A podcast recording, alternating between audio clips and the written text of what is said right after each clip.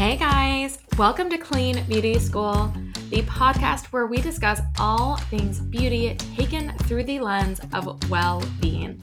I am Mind Body Green's beauty director and your host, Alexandra Engler. So, today we have a special beauty catch up episode. We've actually already had one of these before, so this is our second. I invited on Mind Body Green's beauty editor, Jamie Schneider, to come on so we can just chat about what's happening in the beauty industry lately, what are the new trends that we are covering, and along with some of our favorite brands and products that we're using right now. Then at the end, we get to some beauty questions submitted by some of you. Now, if anybody has any questions out there that they would like to submit for the next time we do this, you can go ahead and DM Mind Body Green on Instagram, or you can find me on Instagram. I'm at Alex underscore Blair underscore and DM me, and you might make it on to the next episode. Anyway, we have a lot to cover, so I'm just going to go ahead and get into it. Jamie, welcome back. Hi, thanks for having me. Excited to be back on the pod.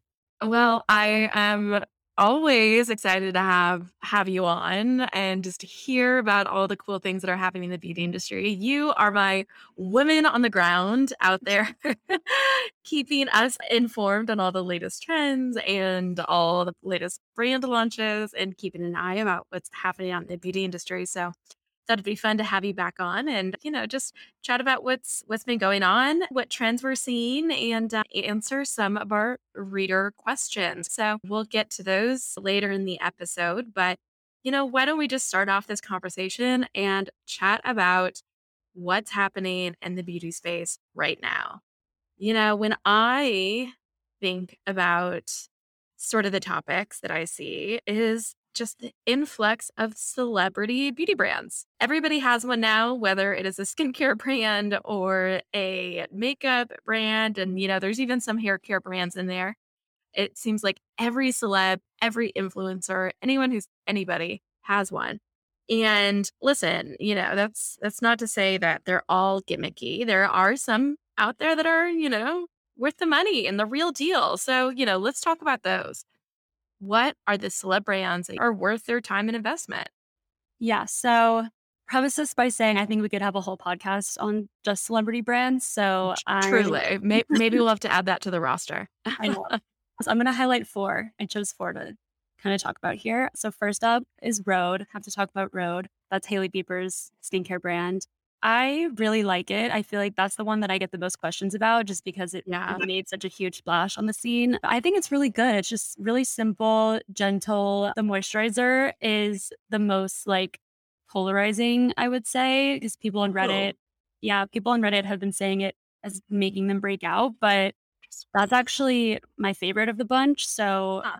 that's why I say it's the most like polarizing because people are obsessed with it. Then you get some Redditors. And I wonder if that's because you're supposed to layer it with the glazing fluid and pe- for some people that's just too way too occlusive for them. So I wonder if that's the case. But I love the moisturizer. It's my favorite. It's super creamy. And then the peptide lip treatment I love. I'll either wear it out like as a gloss and then I'll also wear it to bed as a pure treatment. I wonder why that one was so buzzy because you know, I feel like there are so many of the like young celeb set who have come out with skincare brands, but I feel like mm. Hailey's was like everybody was so curious about it. Is is Hailey just like that interesting to people?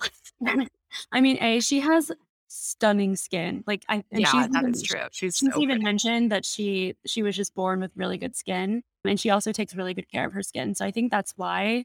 And like beauty editors as well know that she she's really into skincare. I feel like she's not yeah. one of the celebrities that you know, is just doing this as like a lucrative opportunity. Like I think she really does. She's like truly passionate. And yeah, I mean she's yeah, she's the face of all the trends. So I feel like it, it totally makes sense. Okay. So um, I haven't tried it yet, but Oh, you haven't? It, if it gets, no, I haven't tried it yet, but if it gets your stamp of approval, maybe I'll have to call it in. yes, you should. Well, this next one, you actually gave it your stamp of approval and then told me I should try it. It's the JVN hair mask. Yeah. You recommended it to me the last time I was on the podcast and you were like, you have to try this. I love it. And it uses, we talked about the shampoo and conditioner as well. It uses like squalane and hemisqualane instead of silicone. So it kind of nails that like silky, smooth texture without silicones, which I, I just think is smart. And I know you do too. So I think that's a good one. And then Rose Inc, I really like. I just think it's a very like high quality, chic makeup brand. I especially love the cream bronzer. It's also cool toned, which I think is great because you can use it as a contour. And people who use like a warm toned contour, it can sometimes look orange. So I like that they're cool toned. And then finally, Keys Soul Care, which is Alicia Keys' brand.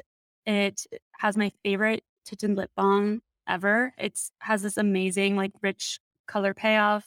It's so soft. I wear it every day. I have it on my desk actually. I wear the color gratitude and it's like the perfect everyday lip color. I will layer it over my Kosas lip liner and then just bounce it on. It, it a little goes a very long way and it's like the perfect everyday tinted lip balm.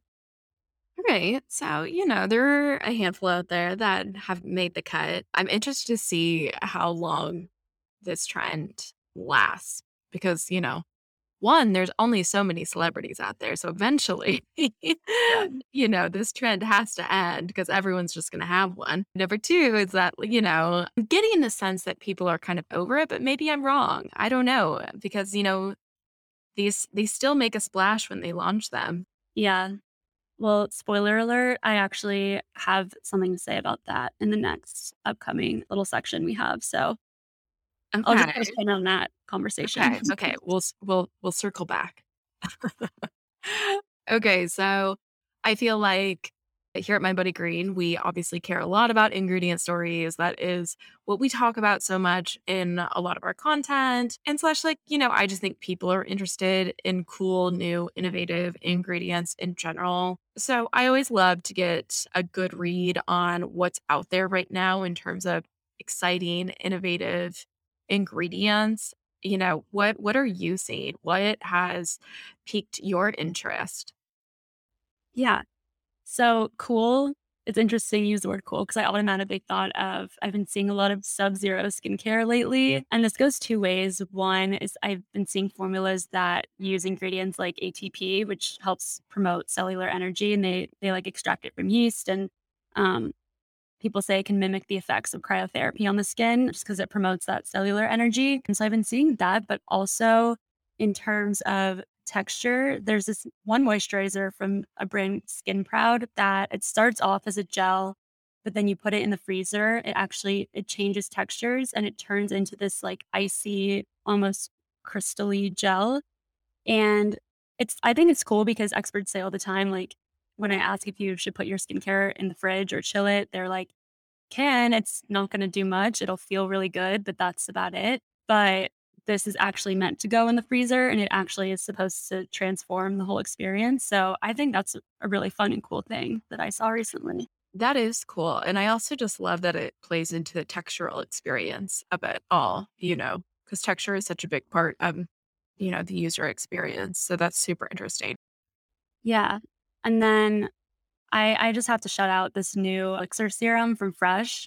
It uses adaptive phytocompound tea technology Okay. and it's extracted from Mauritius tea. And that plant grows in like super harsh conditions. So when they extract it and put it in skincare, it protects the skin from environmental aggressors and stress. But then the serum also has niacinamide and ceramides. And I've been testing it for a couple weeks and it has become one of my favorite serums. It completely smoothed my skin texture and it's also just this like really lovely milky serum. And I'm always a sucker for anything that's like has that milky texture on my skin. It just feels so nice. So I love that. So I, you know, tea has been such like interesting ingredient for, you know, quite some time in skincare, but I feel like a lot of brands now have kind of moved away from the very like classic teas, like the green teas, etc. And now we're like trying to find really interesting teas to play around with and kind of like expanding that, you know, area of ingredient skincare. So this is super interesting. And and I know Fresh has like long used, you know, various teas in a lot of their products. So that's Yeah. super interesting. Apparently it's it was also like 15 years in the making, the serum. So it's yeah, Uh, crazy. That's wild. I think it just took a long time for them to develop that like APT technology. I think that's what that's what took 15 years, which is super Okay. cool. And then this isn't an ingredient actually, but this is something I wanted to get your thoughts on for a while. I was talking to the Codex founder. Her name's Barb. She is so smart. She has a PhD in electrical engineering. She's like super passionate about biotech, which I just think is fascinating in and of itself. But when I was talking to her, we got on the subject of sustainability and she was saying how she wants to phase out sachets in the next year. And for people listening, like, you know, those sachets, when you buy a product, say like at Sephora, and they send you like free samples of other brands for you to Yep. try, and they're in those like little packets, but they're pretty wasteful because they're so small, which, because they Mhm. can't get recycled. And then Barb was telling me that they're actually pretty pointless for testing products too, because you're not, you're likely not going to see results after one use anyway. So you're really just testing for texture and scent and that experience. And then it just generates a lot of waste. So she was pledging to get rid of sachets in the next year. And I I was trying to play devil's advocate a little bit and say like, yes, but also as we just talked about, like testing for texture and scent is part of the experience. And so Yeah.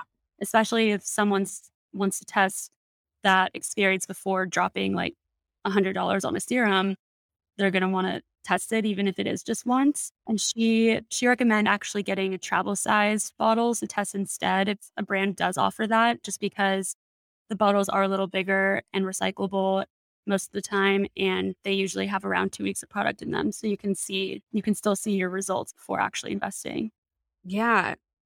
Oh, that's really interesting. I mean, I totally agree with you that like a lot of times people do want to test out products before buying the full sized anything. And especially if you're using a really expensive product, like that's only reasonable. You know, you don't want to drop a hundred dollars or whatever it is to only be, you know, only feel that it's subpar quality. So I totally get that.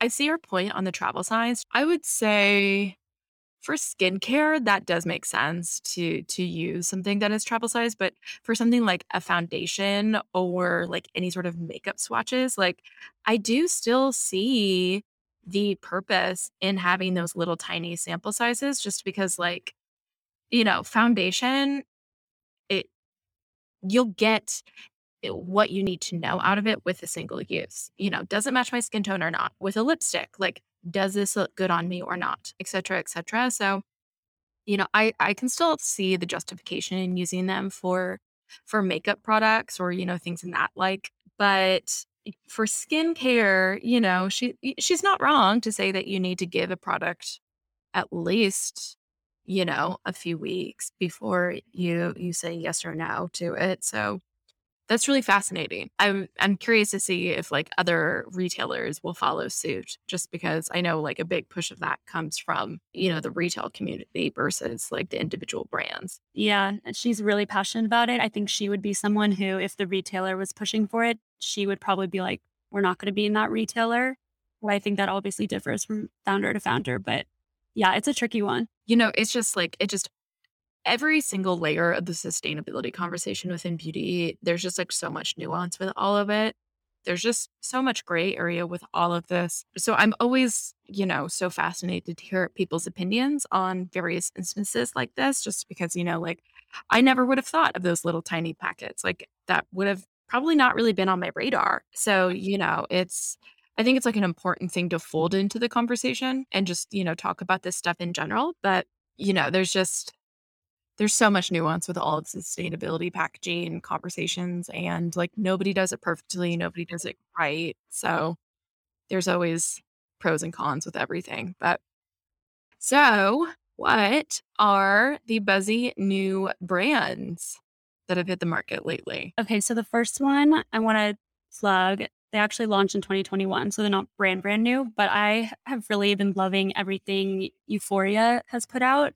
I don't know if you've tried it, but their primer is amazing. It's so yeah silky and it it truly just melts into your skin and you can't even tell that it's on. And then they have this blush oil that it actually looks green inside the bottle, but then when you put it on your skin, it reacts to your skin's pH and oh, turns cool pink. And it's it matches your skin tone. It's pretty a shade of pink. And it's a pretty small bottle, but a little goes a very long way. Like, you know me, I'm a blush girl and I was yeah really piling it on and I was like, oh, this is really pigmented. So yeah, little goes a long way and it's an oil. So it gives you this like really dewy fresh look that I love. And they also have a setting spray and a lip gloss that I haven't tried yet, but I would love to get my hands on. I just think the founder, Fiona, is doing a great job with everything. I really love that brand.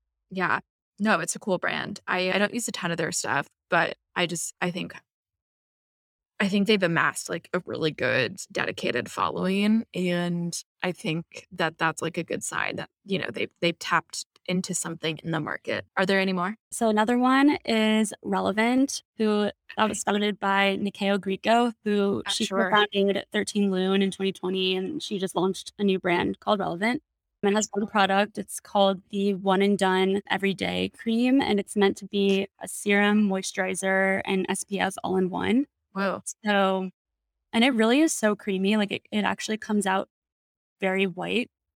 And so when I was testing it, I was like, is this going to leave a white cast? Because when I hear, and it's also a mineral SPF, so I was like, this is going to leave a white cast. But it actually really it sinks in immediately, and it almost it really feels like a moisturizer. And yeah, but it is an SPF. It has SPF 40. I need to double check that, but I actually didn't know that she started a new brand. yeah, yeah, she it's really good, and I'm excited to see what else she comes out with. So where have you been getting your news lately? Who are you following? So I'm such a podcast girl. I listen to them in the morning. They're a part of my morning routine. I do my skincare, make my coffee. I'll have a podcast playing. Obviously, Clean Beauty School.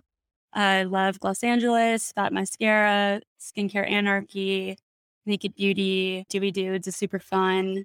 And yeah, I think because I have just like a roster of so many, it does, I do get a lot of my news from them. And then obviously TikTok, because trends just come and go at warp speed these days. And so there's always something new to report on. Although I do take TikTok with a grain of salt just because there is good information out there and the things often go viral because it's so polarizing. So, and mm-hmm. like people trying to rock the boat. So, like, I was talking to Matt Newman recently. He's Matt Loves Hair on TikTok, and he was like, people are all up in my comments, but I I can't really dive deep into the nuances of hair in in like a 30 second TikTok. And so I I do love TikTok. It's great to get ideas and spark inspiration, but I always do reporting after the fact. Like I rarely take it for face value. Yeah.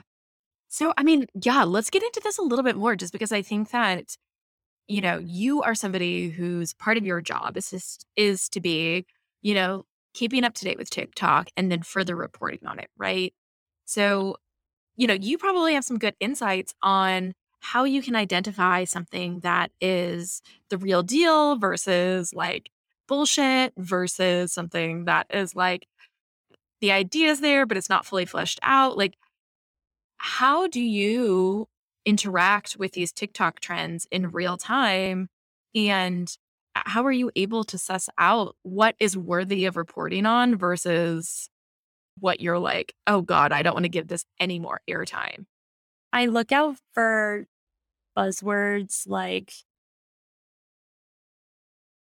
like this is the worst thing you can do for your skin or this is what you always need to do and like as a general tip like you should look out for that in headlines as well like we should never be using extremes like that just because everyone's skin and hair and beauty routines are so different so if i see someone like super passionate that this is what everyone should do always i'm like okay but let's let's see if there are nuances here and then i actually think people on tiktok are really good about asking for the research behind things. Like every time I go into someone's comments, there's at least 15 comments of, this, of a really popular TikTok saying, Where's the link to the research? Where's the study? Like people really want to go into PubMed and all of those things and to see. And then even when people do post the study, they'll there will be a comment that's like, this was done like in, in an animal model, or this was done, this was a small sample size. Like people really are understanding like how like what makes a good research study and what makes a valid one. So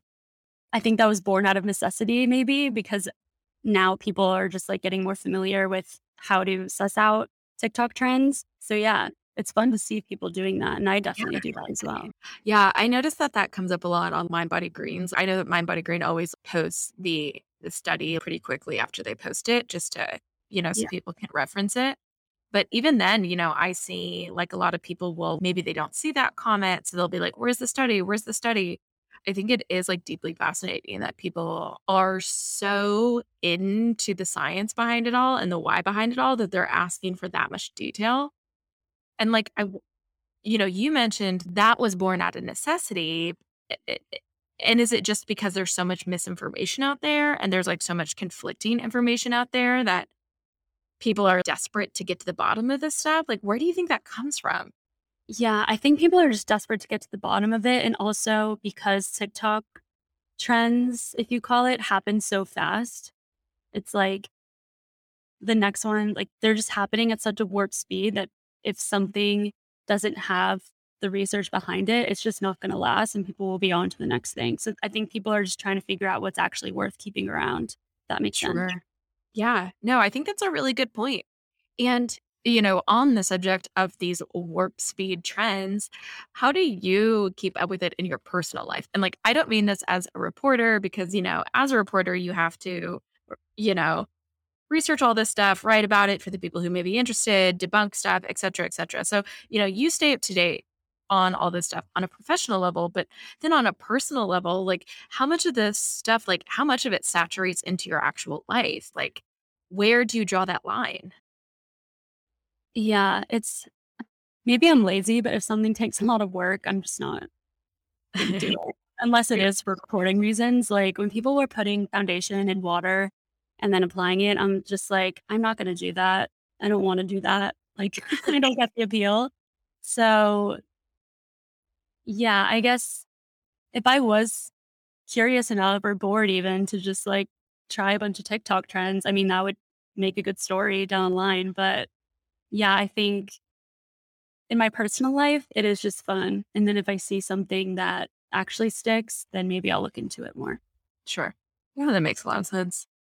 I mean, I found that with like my TikTok engagement, you know, like obviously it is so beneficial for so many things and it's good to find sources. I know that you and I have become friendly with a lot of people on TikTok just because we've started to use them as sources, et cetera, et cetera. So, like, I think it's just like an incredible resource for that. But, you know, you see all of these uh, beauty type influencers who perhaps don't necessarily have the knowledge base as other experts and it's just it can get like really scary really fast. Like sometimes i see tips and i'm like who would ever do this? you Yeah, know but i think at that point you just have to like come down to the fact of okay matt he's a hairstylist he knows what he's talking about this is what he does all day every day you know javon ford he's a cosmetic chemist that's literally his job to be in a lab. He knows what he's talking about. Whitney Bowe, she's a dermatologist. She has been part of our source family for a long time, you know. So it's it's really about like sussing out who you're listening to and like making sure you're identifying like experts versus people who just get on there to get on there. totally. And some people will say that they're experts when they're not. So I think it is important to, to do your due diligence and check up. Yeah, no, I completely agree.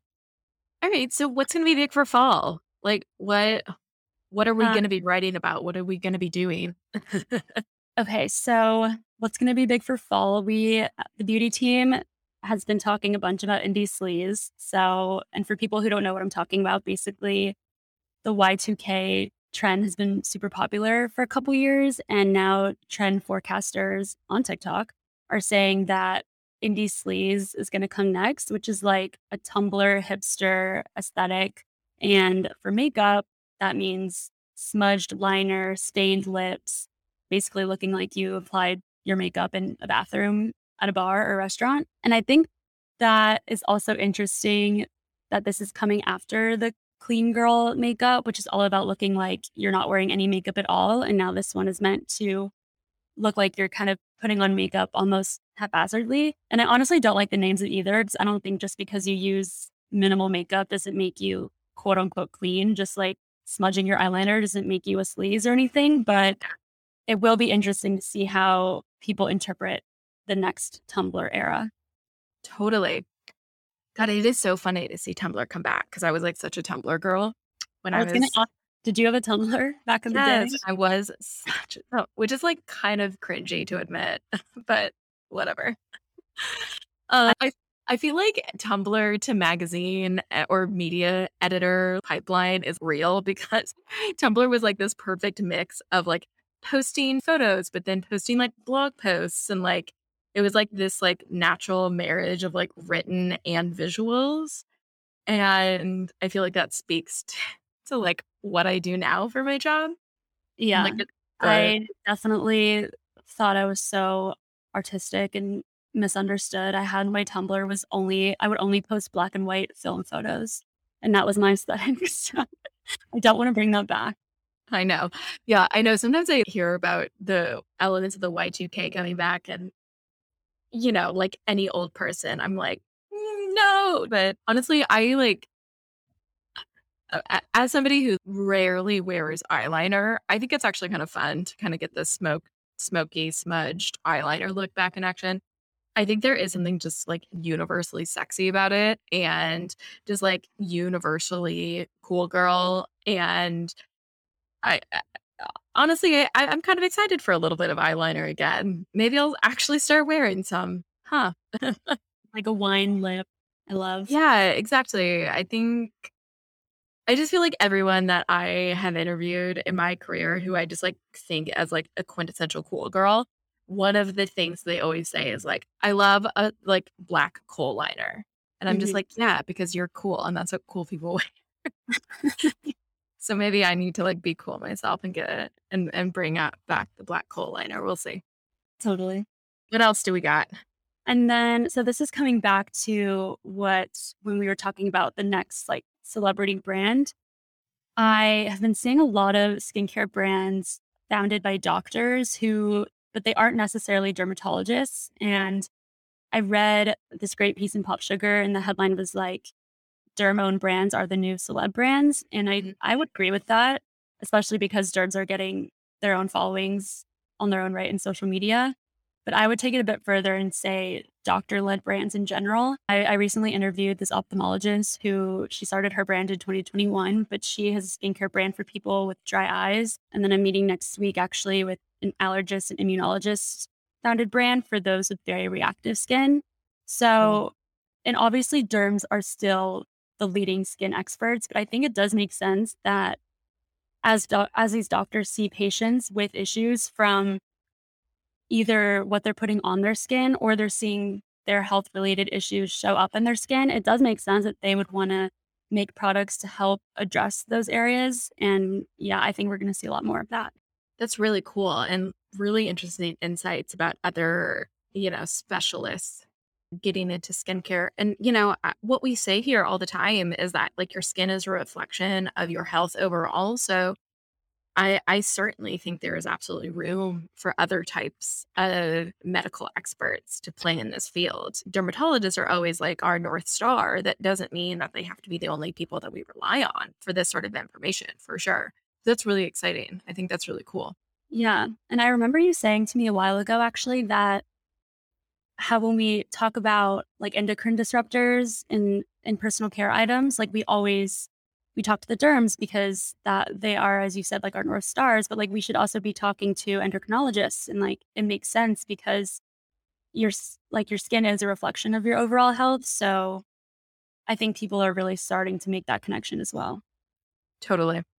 You know, it's just, it, it- I think in medical fields in general, you know, whatever you choose to specialize in, it's no matter what area it is, it's a lot of information. It's a lot of stuff for you to know. Like, it's not, it's not reasonable to expect that dermatologists would know everything about your endocrine system, right? Like, that's not their specialty.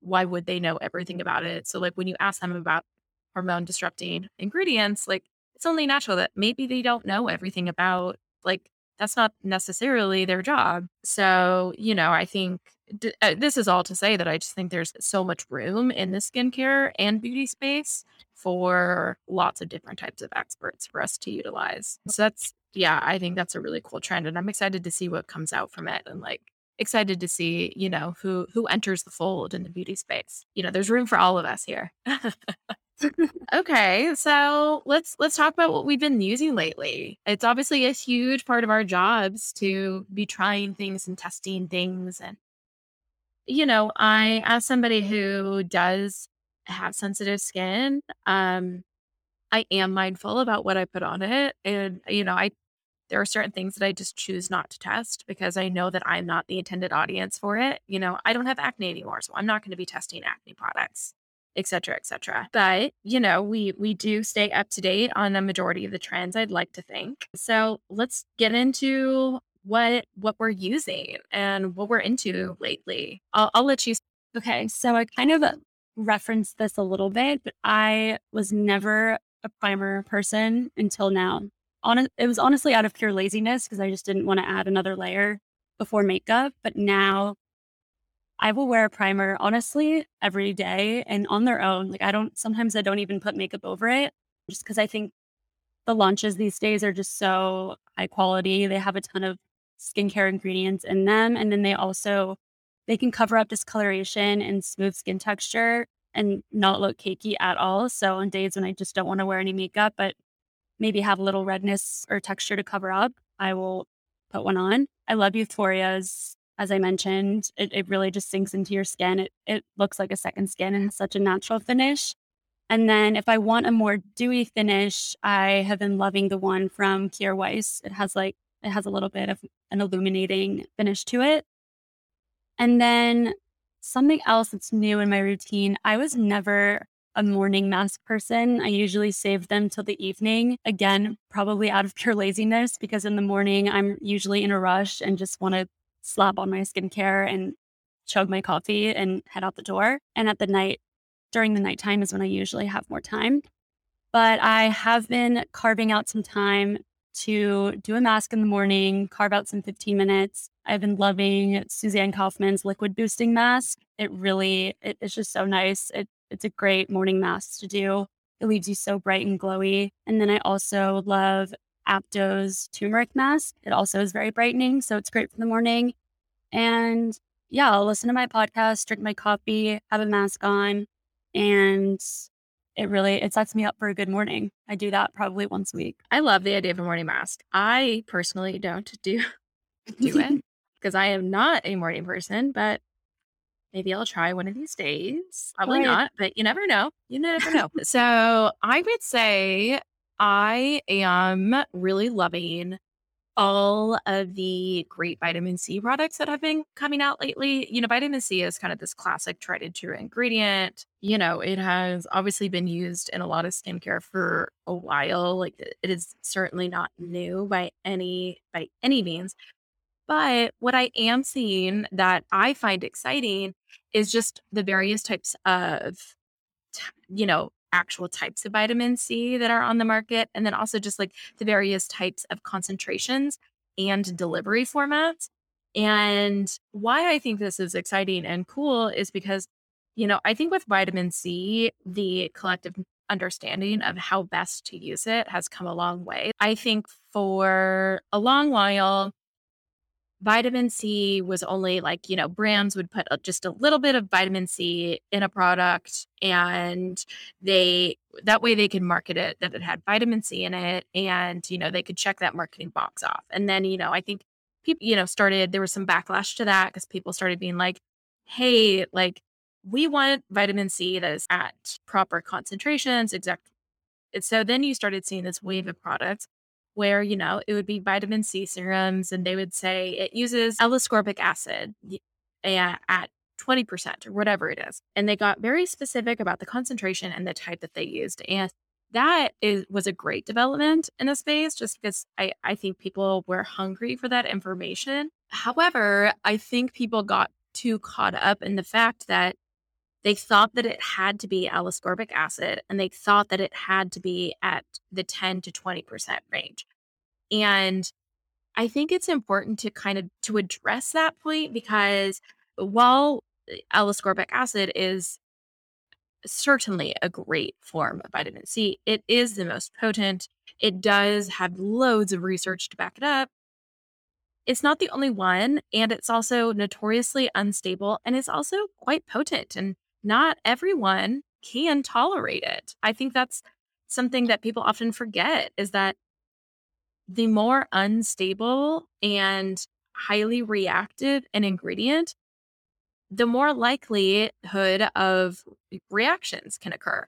And so, you know, people with very, very sensitive skin, they found that L-ascorbic acid at 20% to be just too strong. And, you know, I think that after a phase of, you know, wanting the most potent and highly concentrated vitamin C's on the market, I think we're now starting to see a more nuanced understanding of the ingredients. So, you know, you are seeing people that are using forms of vitamin C that are perhaps not as intense as that. You'll get oil soluble vitamin C's. You'll get vitamin C complexes that use, you know, various fruit derived vitamin C's that are a little bit more gentle. There are countless vitamin C's that, you know, that are being used that we could go through. But the, the main point is that these other forms of vitamin C are a little bit easier on the skin if you have sensitive skin and they're more stable and they are, you know, able to be formulated in a wide wide variety of, of delivery delivery formats. And I just think it's a it's a great update because it makes this ingredient just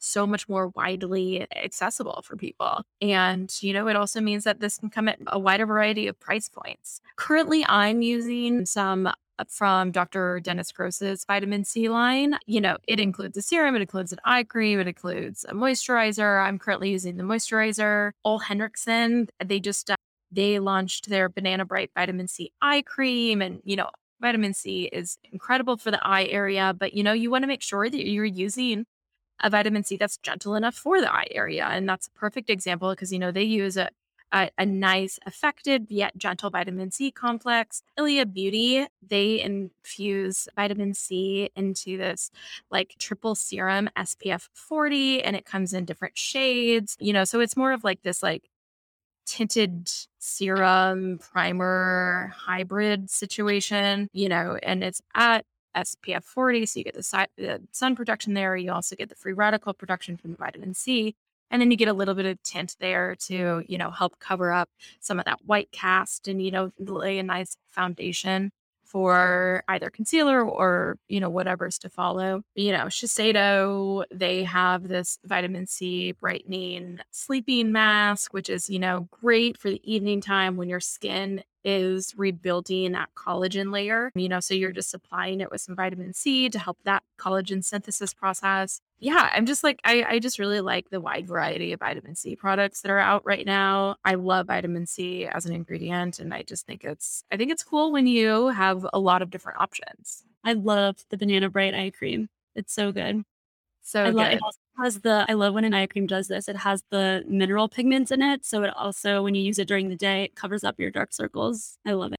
Yeah, it's such a good one. And you know, I think Ole Henriksen like it's a good quality brand that, you know, puts a lot of thought into what they put on the market. Their most famous products are usually for like acne and oil control, which I don't necessarily, I'm not necessarily dealing with at this point in time, but you know, I, I certainly love all their vitamin C stuff. I think, I think they make really good stuff.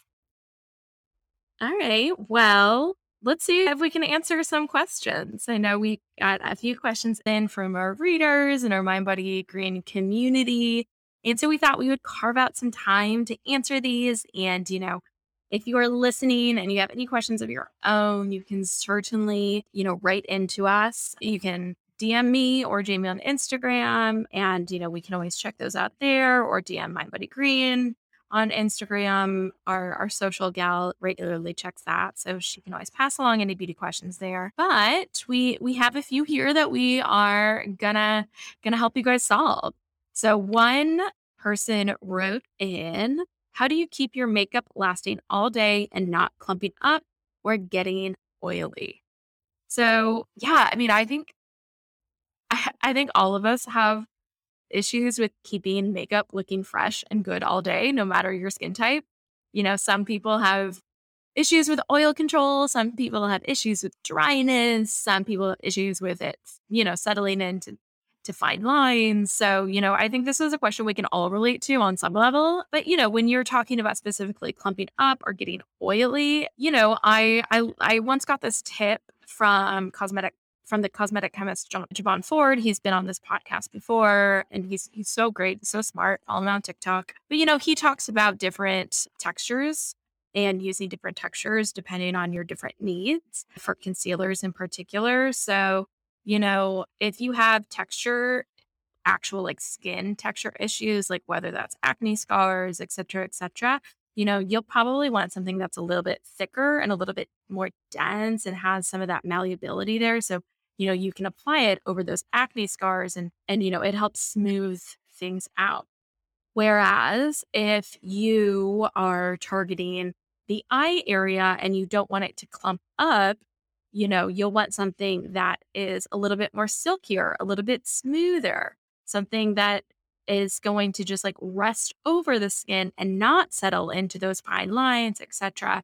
So, you know, I think one area where people can, you know, address clumping is to just make sure that you are using various concealer textures based on your need. I would say for oil control, you know, I know that you have a tip coming up, which I think is a great tip, but I would say one thing that you can do is to use an oil control ingredient in your moisturizer. Niacinamide is certainly going to be your best bet in this regards. There's a handful of oil control ingredients out there. And, you know, you can certainly do your own research on a few of those, and we can definitely post them in the show notes.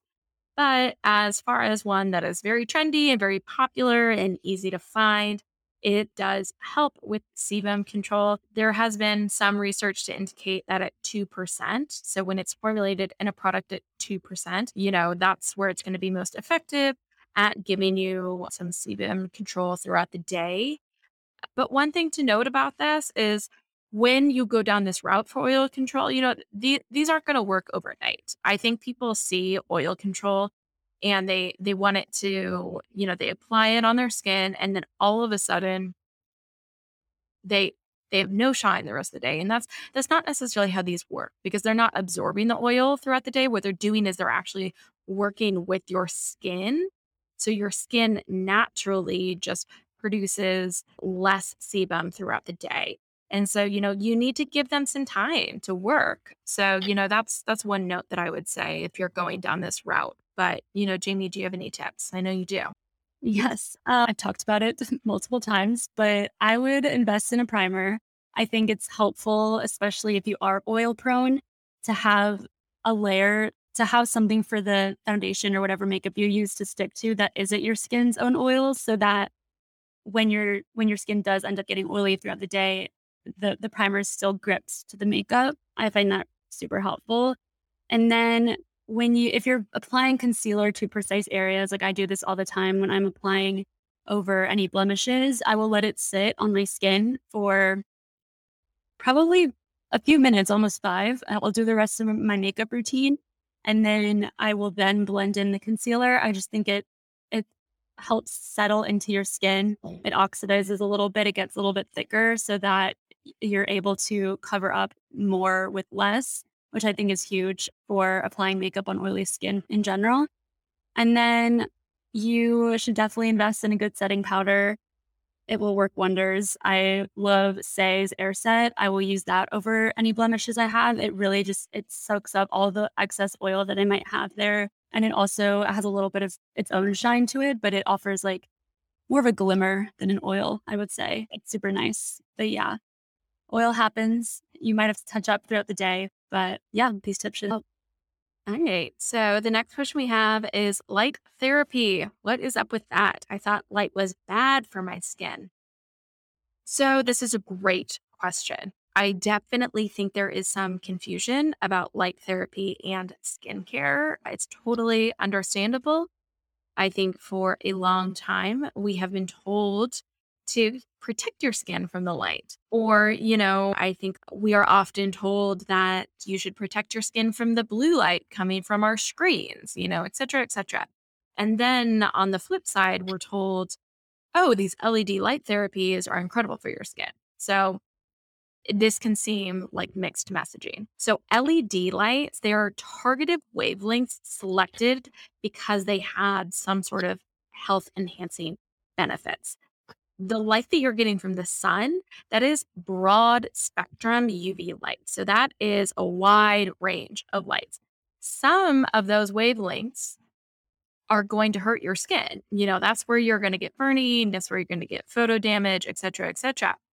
But if you isolate certain wavelengths out of light, then you can actually reap the benefits of light. And so that's exactly what these LED lights are doing. They don't contain the harmful UV light rays that are going to cause burning and damage. And just to say, we don't fully understand exactly how LED lights work. There is still a lot to learn about this. So, you know, every all of the benefits that we've have found from LED technology, there is that caveat that we're not entirely sure the mechanisms behind it, but you know, scientists are are currently still researching this, et cetera, et cetera. And the body of research is growing. So we are starting to get a better idea of what exactly is happening. But, you know, to get into a little bit of the specifics behind the research and what we know is there are a handful of various light wavelengths that are visible light so you know colors etc that we can see like i said that do have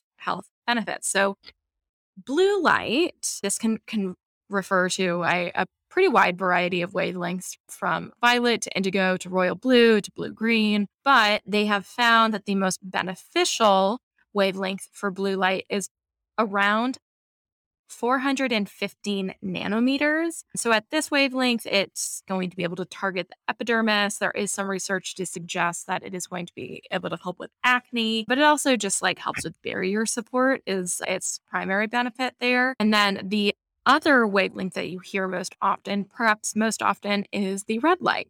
So this actually goes further into the skin, it's able to surpass the epidermis and actually get into a few of the deeper layers there. It's typically thought of the anti aging light because it can encourage cellular rejuvenation, it reduces inflammation, you know, it can help support collagen production, et cetera, et cetera. They are finding that the best wavelengths for that are in the 620 to 750 nanometers. There are a few other colors out there. You know, you might see green or yellow.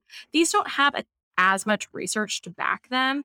So, you know, those definitely come with a little bit of an asterisk that we're not as confident as of, of, those colors. This isn't to say that they're bad for the skin. They just don't have the same amount of body of research. So if all of that sounded confusing, and it is, I am a beauty editor and I find it deeply confusing. I think the best course of action with LED lights is to default to a professional. You know, a lot of professionals use them for in office treatments, whether it's a derm or an esthetician.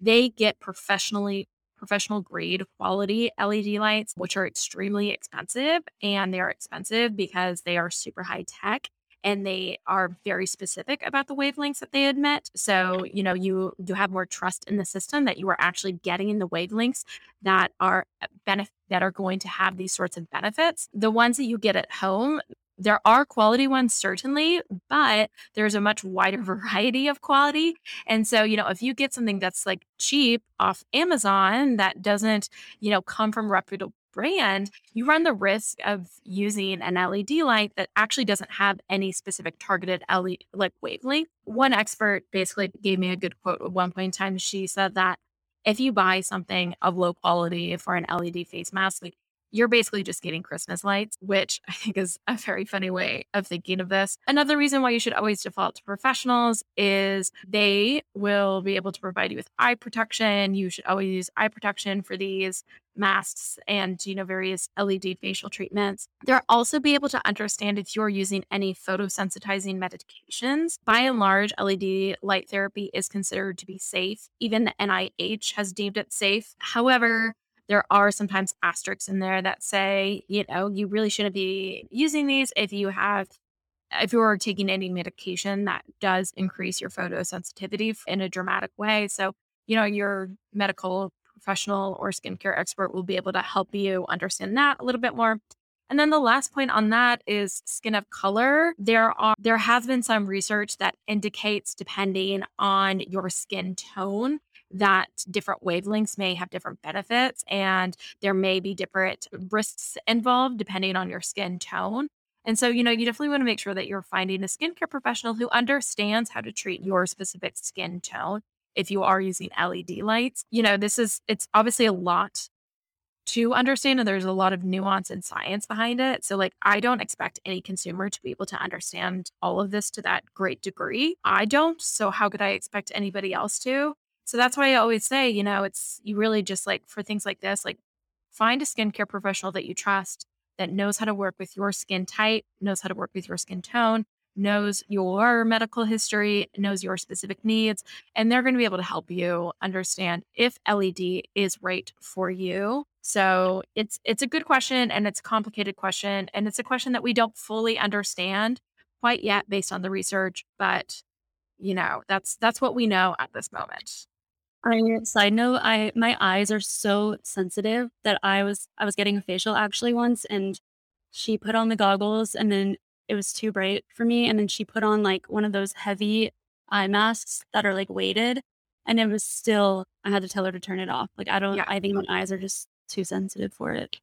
Totally. And it's going to be like stuff like that. Like that is why you should default to professionals because, you know, if you're doing it at home and it starts to hurt, like obviously you should immediately stop using it. But having that professional there who's able to like hear your needs and understand your needs, like that's really important. So, anyway, LED lights, they're confusing and it's really complicated technology. It's complicated technology that even experts don't fully understand. So, I can understand why there's confusion and I can understand why the consumer is so confused about all these various tools out there.